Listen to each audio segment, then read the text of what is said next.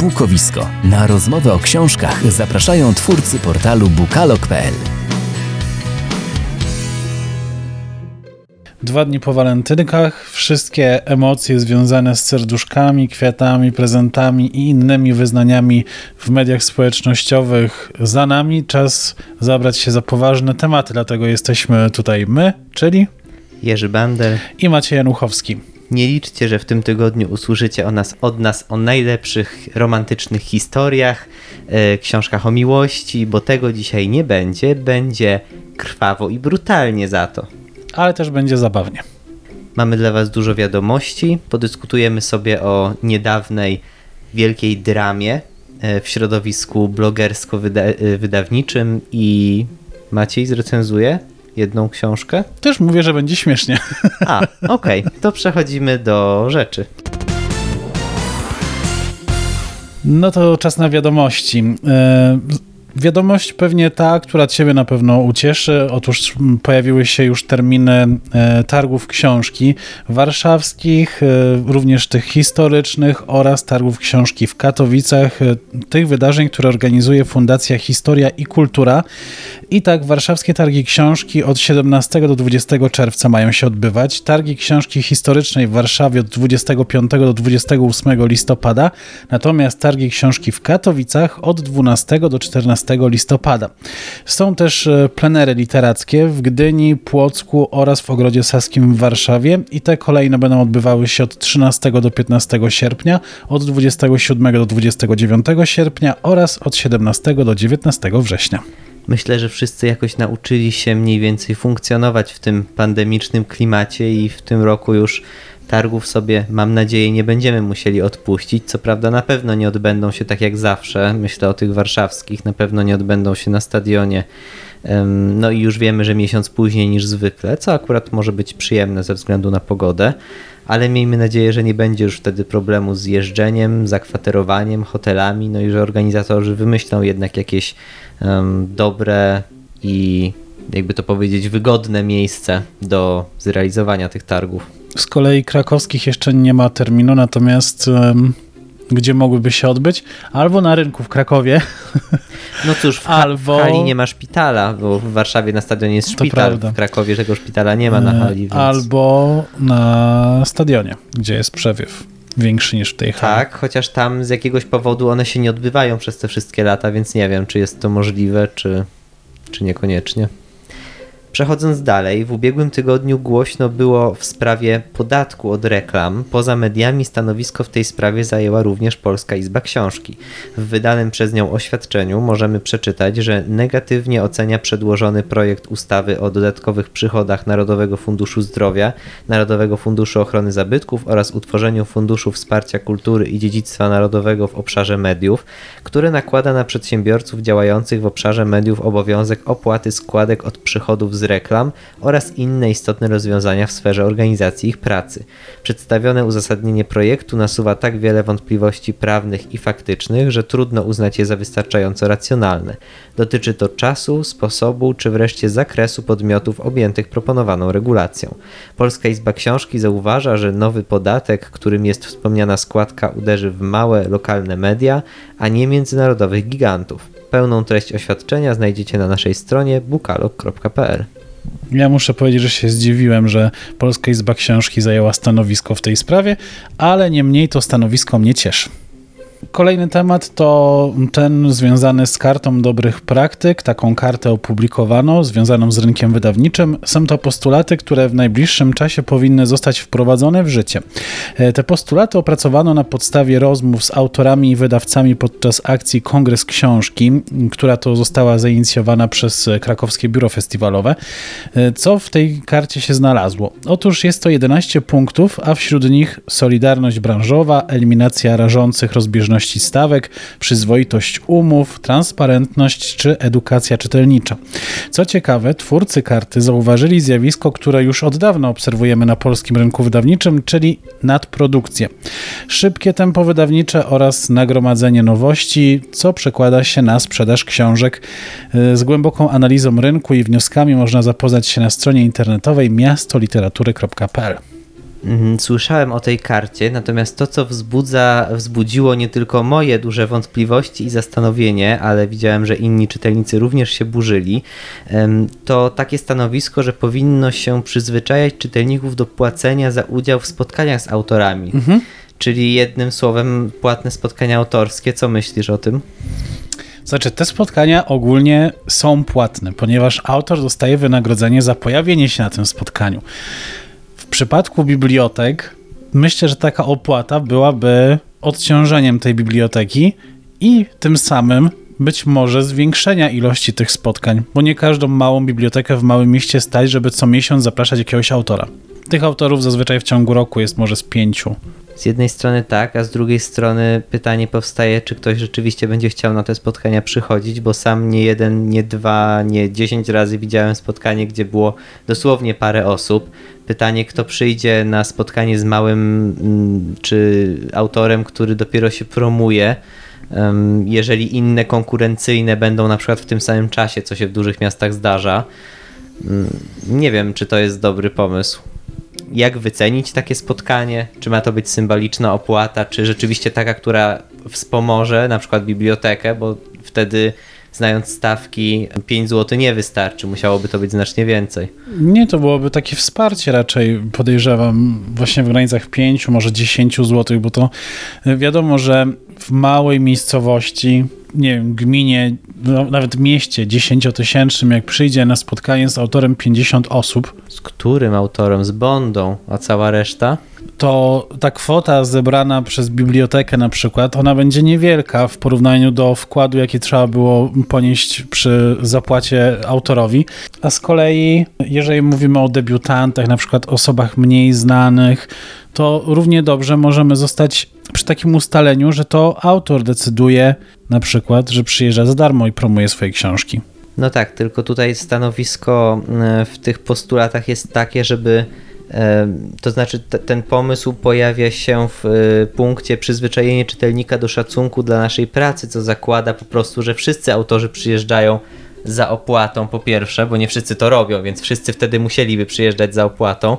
No i że wszystkie spotkania powinny być płatne. A jeszcze e, moje pytanie drugie jest takie, czy ktoś będzie chciał płacić kilka razy za pójście na spotkanie tego samego autora, bo przecież spotkania się powtarzają ileś razy. Oczywiście zagorzali fani na pewno zapłacą i przyjdą, ale już inni, którzy po prostu chcieliby sobie posłuchać, jeżeli nie zależy im, nie czytali książki danego autora, nie znają go, czy będą chcieli za to zapłacić? Znaczy mi się wydaje, że to wyszło od mm, autorów, od pisarzy, to jest jakaś fanaberia, ponieważ oni tak czy inaczej dostają pieniądze, nawet jak przyjdzie jedna osoba na spotkanie autorskie, to moim zdaniem jest fanaberia. Tak czy inaczej biblioteki i inne instytucje kultury myślę, że w 90% płacą za te y, spotkania autorom. I czy to zapłaci biblioteka, czy zapłaci ktoś inny, to, to nie ma znaczenia. Ja się nie do końca z Tobą zgadzam, ale przechodzimy dalej. Jedno z najstarszych wydawnictw w Paryżu poinformowało, że wydane zostaną rękopisy Marcela Prusta, które ujawnią nieznane dotąd szczegóły jego słynnej serii powieści w poszukiwaniu straconego czasu. Rękopisy mają pojawić się na francuskim rynku w marcu. 75 stron, prawdopodobnie napisanych w 1908 roku, przechowywał u siebie redaktor de Fallois i w 1962 roku nie przekazał ich Bibliotece Narodowej Francji e, razem z innymi dokumentami słynnego pisarza. Ich odnalezienie po śmierci redaktora w 2018 roku stało się prawdziwą sensacją. Dokument jest według wydawcy ważnym elementem układanki i najwcześniejszą wersją cyklu powieści. 3 marca w serwisie Netflix ukaże się adaptacja bestselleru Jennifer Mathieu Moxie. Książka i film opowiadają o feministycznej rewolucji w pewnym liceum w Teksasie, w którym chłopcy z drużyny piłkarskiej uważani są za nietykalnych bogów, a dziewczęta są klasyfikowane na podstawie urody i figury. Vivian Carter, zainspirowana historią własnej mamy, dawnej fanki punk rocka, ma tego dosyć i tworzy feministyczną gazetę Moxie, którą anonimowo dystrybuuje w szkole. Wkrótce inne dziewczyny dołączają do tej walki. Tytuł filmu będzie taki sam jak jego literacki wzór. Pierwsze wydanie książki ukazało się w 2017 roku. W Polsce wydało je wydawnictwo dolnośląskie pod tytułem Moxie dziewczyny rządzą w ramach serii Go Young.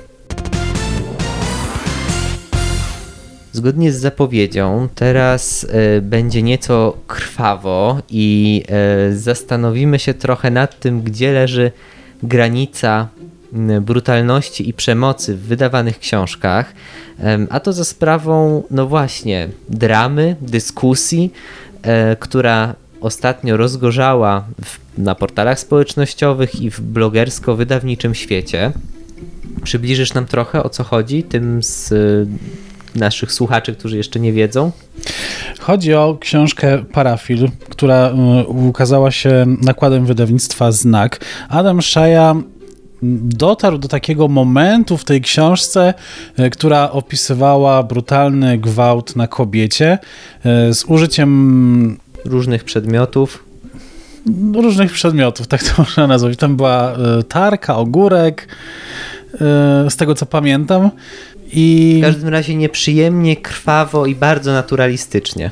I właśnie ten sposób, w jaki to zostało opisane, i, i, że w ogóle ktoś wpadł na pomysł tego typu historii w książce, e, wzburzyło Adama Szaję, i od tego zaczęła się cała dyskusja na temat e, skali przemocy, albo form przemocy, albo też e, rodzaju opisu przemocy, jaki w książkach się pojawia. A było to głównie skierowane też e, ta pretensja o to do jednej z blogerek, z Wielkiego Buka dokładnie, e, która bardzo zachwalała książkę i jej się podobała. I Adam Szaja stwierdził, że mógłby oczywiście dostać pieniądze za promocję tej książki, jednak z niej zrezygnował, co rzuciło pewien cień podejrzenia na e, Wielkiego Buka, że może nie do końca przeczytała książkę, którą polecała. Dyskusja oczywiście natychmiast podzieliła czytelników, jak to teraz każda dyskusja w internecie. E, Stworzyły się dwa obozy. Oczywiście tych, którzy bronili absolutnej wolności słowa i wolności tworzenia i pisania przez autorów i wydawania tego, na co tylko mają ochotę. E, No i drugi obóz tych, którzy uważali, że e, może i można tylko po co, albo, albo że są jednak pewne granice i pewne mm, rzeczy, sytuacje, y, których nie powinno się opisywać, bo są niesmaczne, nieciekawe, nikomu w literaturze niepotrzebne. No, dyskusja zrobiła się y, burzliwa i zatoczyła szerokie kręgi. Wzięło w nich udział wielu pisarzy, m.in. Jakub Ćwiek. y, No i wydawnictwo Znak również się wypowiedziało. Tak, wydawnictwo Znak przyznało, że co prawda są tam e, zawarte drastyczne sceny gwałtu, jednak tu cytat to tytuł skierowany do odbiorcy, który jest przygotowany na takie treści. To jest e, jedno zdanie praktycznie z, e, z tego oświadczenia, które zbyt wiele mm, nie wnosi m, poza informacją o tym, że te sceny musiały zostać zawarte w książce, ponieważ jednym z głównych bohaterów jest e, ekspert od dewiacji, który pomaga policji w ujęciu psychopaty. Autor też odniósł się mm, do, do zarzutów, natomiast poza napisaniem, że przeprasza wszystkich, którzy poczuli się urażeni, to mm, napisał, że jeszcze chciałby zapewnić, że nie popiera przemocy w żadnej formie. To, co ja zauważyłem, przygotowując się do naszej dzisiejszej rozmowy, to to, że na stronie którą prowadzi Adam Szaja, od tego czasu, kiedy wypowiedziało się wydawnictwo, wypowiedział się autor, na y, Wielkim Buku też y, na, fan, na fanpage'u toczyła się dyskusja, pojawiały zaczęły pojawiać się na stronie Adama Szai y, teksty broniące jego tezy. I tam jest między innymi zamieszczony felieton Piotra Borlika, jest felieton Roberta Ostaszewskiego, nawet tekst Kariny Bonowicz się pojawił w tym tonie, w tym nurcie. I się zastanawiam, czy jeszcze będą się pojawiały, bo to są ostatnie publikacje z 9 lutego, więc być może temat jeszcze do końca nie umarł, chociaż my już mówimy o nim po tym, kiedy dwa tygodnie temu wybuchł, czy trzy nawet. Jak myślisz? Czytałeś, nie czytałeś, znasz się, nie znasz? Nie znam się, ale się wypowiem. E, to znaczy, nie czytałem książki, nie zamierzam. Czytałem ten fragment, który wrzucił Adam Szaja, chyba jedyny w tym momencie dostępny w internecie. E, ja bym zaczął od tego, że pomysł autora na e, takie zachowanie, czy na, taką, e, na takie skłonności e, głównego bohatera, to nie jest jakiś nie wiadomo jaki wymysł i nie wiadomo jaka innowacja, dlatego że po pierwsze to się w wielu książkach nieraz pojawiało. Mróz przyzwyczaił nas do szlachtowania swoich ofiar na wizji, na przykład w behawioryście. Max Czorny robi takie rzeczy, że w swoich powieściach, że też no, raczej dla czytelników o mocnych nerwach i wielu, wielu innych również. A poza tym najzwyczajniej w świecie są to rzeczy zaczerpnięte E, z prawdziwych wydarzeń. Wystarczy poczytać akta sądowe, niektóre z nich są dostępne e, i czytelnicy znajdą tam rzeczy, o jakich e, im się w kryminałach nie śniło. I takie właśnie sceny rozgrywały się nie raz, nie dwa na żywo. Więc pytanie hmm, chyba nie jest takie, czy to jest jakiś wymysł, który nie powinien powstać, tylko czy po prostu warto to opisywać, czy warto to powielać, czy warto tak naturalistycznie to przedstawiać, e, bo w mojej opinii ten e, fragment, który przeczytałem, jest po prostu bardzo kiepsko napisany i jest to kolejny debiut kryminalny zapowiadany jako fenomenalny e, thriller nie wiadomo jakiego autora, a jest to po prostu kolejny debiut w podobnym tonie. Jeżeli cała książka napisana jest tak jak ta strona, to, to, to dziękuję, to, to pójdę poczytać Bondę, nie? Moim zdaniem jeżeli e, takie sceny są zawarte w książce, to powinna być o tym informacja na okładce. Mamy filmy, które są dopuszczone w danej kategorii wiekowej i film w telewizji musi być oznaczony, czy jest odpowiedni dla danego widza i od którego roku życia. Więc co za problem w książce, na, na, na okładce książki nawet jednym zdaniem o tym napisać, że uwaga, zawiera drastyczne treści tak? Chociaż powstaje też od razu pytanie, co to są drastyczne treści, a co nie, bo jeżeli mróz w jednej książce zabija y, kogoś, podrzyna komuś gardło na wizji, na, na live na Facebooku, a w drugiej trup już jest znaleziony i tylko wnętrzności mu wypływają, to już która z nich jest drastyczna? Czy obie, czy tylko jedna? Jakby kwestia po, teraz podzielenia, które kryminały, kryminał z zasady jest drastyczny, bo taki ma być, więc... Ale to nie chodzi o to, żeby oceniać, tylko że po prostu są drastyczne treści. Podrzynanie gardła jest drastyczną no tak, treścią, tylko gdzie jest jeżeli, ta granica? jeżeli odbywa się w ten sposób, że autor opisuje, jak nóż przejeżdża po szyi i tak dalej, i tak Agata dalej, co się z tym dzieje. opisuje, jak ktoś komuś robi zastrzyk i go truje, to jest drastyczne, bo go zabija, czy nie? Nie, to nie jest drastyczne. Jakby w kryminale, thrillerze, no bardzo trudno jest to podzielić. Wydaje mi się, że jak ktoś sięga po taką, po taką książkę, i, która ma tytuł Parafil, to, znaczy nie, to jest, nie jest to trudne. Jeżeli komuś dzieje się krzywda bardzo duża. Co to znaczy bardzo duża krzywda? No właśnie taka, jak podrzynanie gardła, to to są treści drastyczne. Może ja mam ochotę przeczytać kryminał, który nie ma takiej treści. Ale to prawie takiego nie znajdziesz. A może jest wydawnictwo, które ma takie kryminały? Ja mam taki kryminał o porwaniu dziecka. Nikogo tam nie zabijają. I znajdzie się na pewno kilka książek, gdzie nie będzie brutalnie, a będzie to jednak jeszcze kryminał. E, ja parafila też nie czytałem, e, czytać nie zamierzam. Mogę tylko na podstawie też tego fragmentu mówić e, o tej książce, choć być może to po prostu był ten jeden słaby fragment, który, który został przytoczony. Może cała książka jest ekstra. Mamy dwie opinie e, i albo sami się przekonamy, jaka ta książka jest ją czytając, albo zawierzając jednej lub drugiej stronie. Tak, oczywiście masz rację ostatecznie, natomiast y, też powstaje w tej całej dyskusji taki problem właśnie, co wydawać, co polecać, na ile reklamować książki właśnie jako kolejny fantastyczny thriller. Janna Opiat-Bojarska na przykład zwróciła na to uwagę, że nie może już patrzeć właśnie na kolejne książki, które są w ten sam sposób reklamowane jako odkrycie roku, odkrycie gatunku, coś innowacyjnego, po czym się okazuje, że jest to to samo, co opisano już wiele, wiele razy. Ja nie używam takich wielkich słów w stosunku do kogokolwiek, to, kogo czytam, że to jest jakieś odkrycie roku albo... Ale wydawnictwa używają i... Je... Ale to, to wszędzie. W telewizji jak powiedzą, że to jest rewelacyjny produkt do mycia szyb, to wszyscy idą go kupić? Chociaż przed chwilą była reklama innego rewelacyjnego produktu do mycia szyb? Nie wiem, ale w książkach jednak tak jest, że rzeczywiście widać nawet kilka najlepszych thrillerów roku na półce w jednym momencie. Jeżeli ktoś twierdzi, że wydał najlepszy thriller tego roku i to jest styczeń, to no wstrzymajcie konie. Przyszedł czas na zapowiedź tygodnia. Tym razem e, moja zapowiedź na pewno ucieszy fanów fantastyki oraz musicali. To co prawda wznowienie, ale książki od dłuższego czasu niedostępnej w księgarniach, więc warto o nim powiedzieć. W marcu wydawnictwo Zysk odda do rąk czytelników powieść Gregorego Maguire'a Wicked – Życie i czasy złej czarownicy z zachodu. To najbardziej znana opowieść osadzona w świecie czarnoksiężnika z Oz, która opowiada o tym, jak zła czarownica stała się złą czarownicą. Jest to niejako prequel e, do słynnej książki.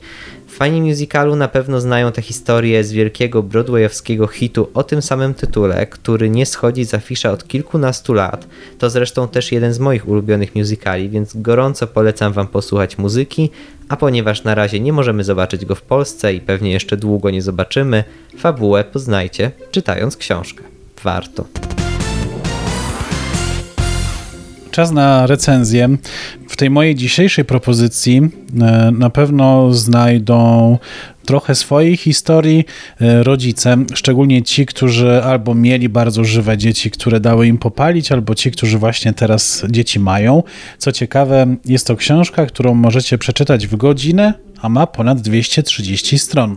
Mowa o Nie mogę, trzymam dziecko Kseni Potępy. Autorka jest rysowniczką i matką. W sposób zabawny przedstawia życie rodziców. Jak sama twierdzi, rodzicielstwo nie zawsze jest łatwe, ale potrafi być zabawne. Czytając i oglądając te pozycje, jestem w stanie zgodzić się w 100% z autorką. Właśnie warto tutaj dodać, że książka jest bogato ilustrowana. Oczywiście te rysunki wykonała sama autorka. Są one uzupełnieniem do opisywanych przypadków przygód, sytuacji z życia codziennego, czy też e, rozmyślań na tematy związane z dziećmi. Brzmi to jak zbiór tych opowiadań, którymi rodzice zawsze raczą swoich znajomych z e, uśmiechem zażenowania i rozbawienia jednocześnie. Być może czasem autorka trochę podkoloryzowała pewne sytuacje, jednak w tym przypadku nie jest to zarzut. Zapewne chciała dodać smaczku sytuacjom, które i tak z natury są zabawne. Na pewno na początku zabawne dla rodziców, może dla tych osób spoza tego kręgu, dopiero właśnie przy podkręceniu będą nieco bardziej weselsze i mm, powodujące uśmiech na twarzy. Warto pamiętać, że wszystko napisane zostało w zabawnym tonie tonie i nie oznacza to jednak, że z tej książki nie można wyciągnąć czegoś głębszego. Są oczywiście śmieszki i heheszki, ale i do poważnych spraw autorka się odnosi. Dla przykładu przykryte humorem jest wrzucanie zdjęć swoich pociech na media społecznościowe. Jedno zdjęcie raz na jakiś czas może nie być szkodliwe, ale kilkanaście dziennie to już chyba drobna przesada. Albo opisywane przez Ksenię nieoficjalne igrzyska dzieci, czyli porównywanie swojej pociechy z innymi. Zazwyczaj jest to naturalne, ale czasem może jednak pójść w niewłaściwą stronę. To czym właściwie jest ta książka? Komu ona się przyda? To jest poradnik, pamiętnik? Trochę jedno i drugie. Nie mogę, trzymam dziecko. Nie jest typowym poradnikiem, nie jest też instrukcją obsługi dotyczącą wychowania dziecka czy macierzyństwa. Są to raczej przemyślenia osoby, która wie, z czym związane jest rodzicielstwo, z jakimi niespodziankami należy się liczyć, ale też o których nigdy by jako matka nie pomyślała, a jednak się dzieją, poparte z drugiej strony doświadczeniem. Ksenia Potępa w swojej książce przekazuje myśl, że nie istnieją rodzice idealni, trzeba się z tym pogodzić, że nie zawsze da się upilnować dziecko i czasem wyje ono coś ze śmietnika, porysuje ściany, czy też zacznie bawić się w muszli toaletowej.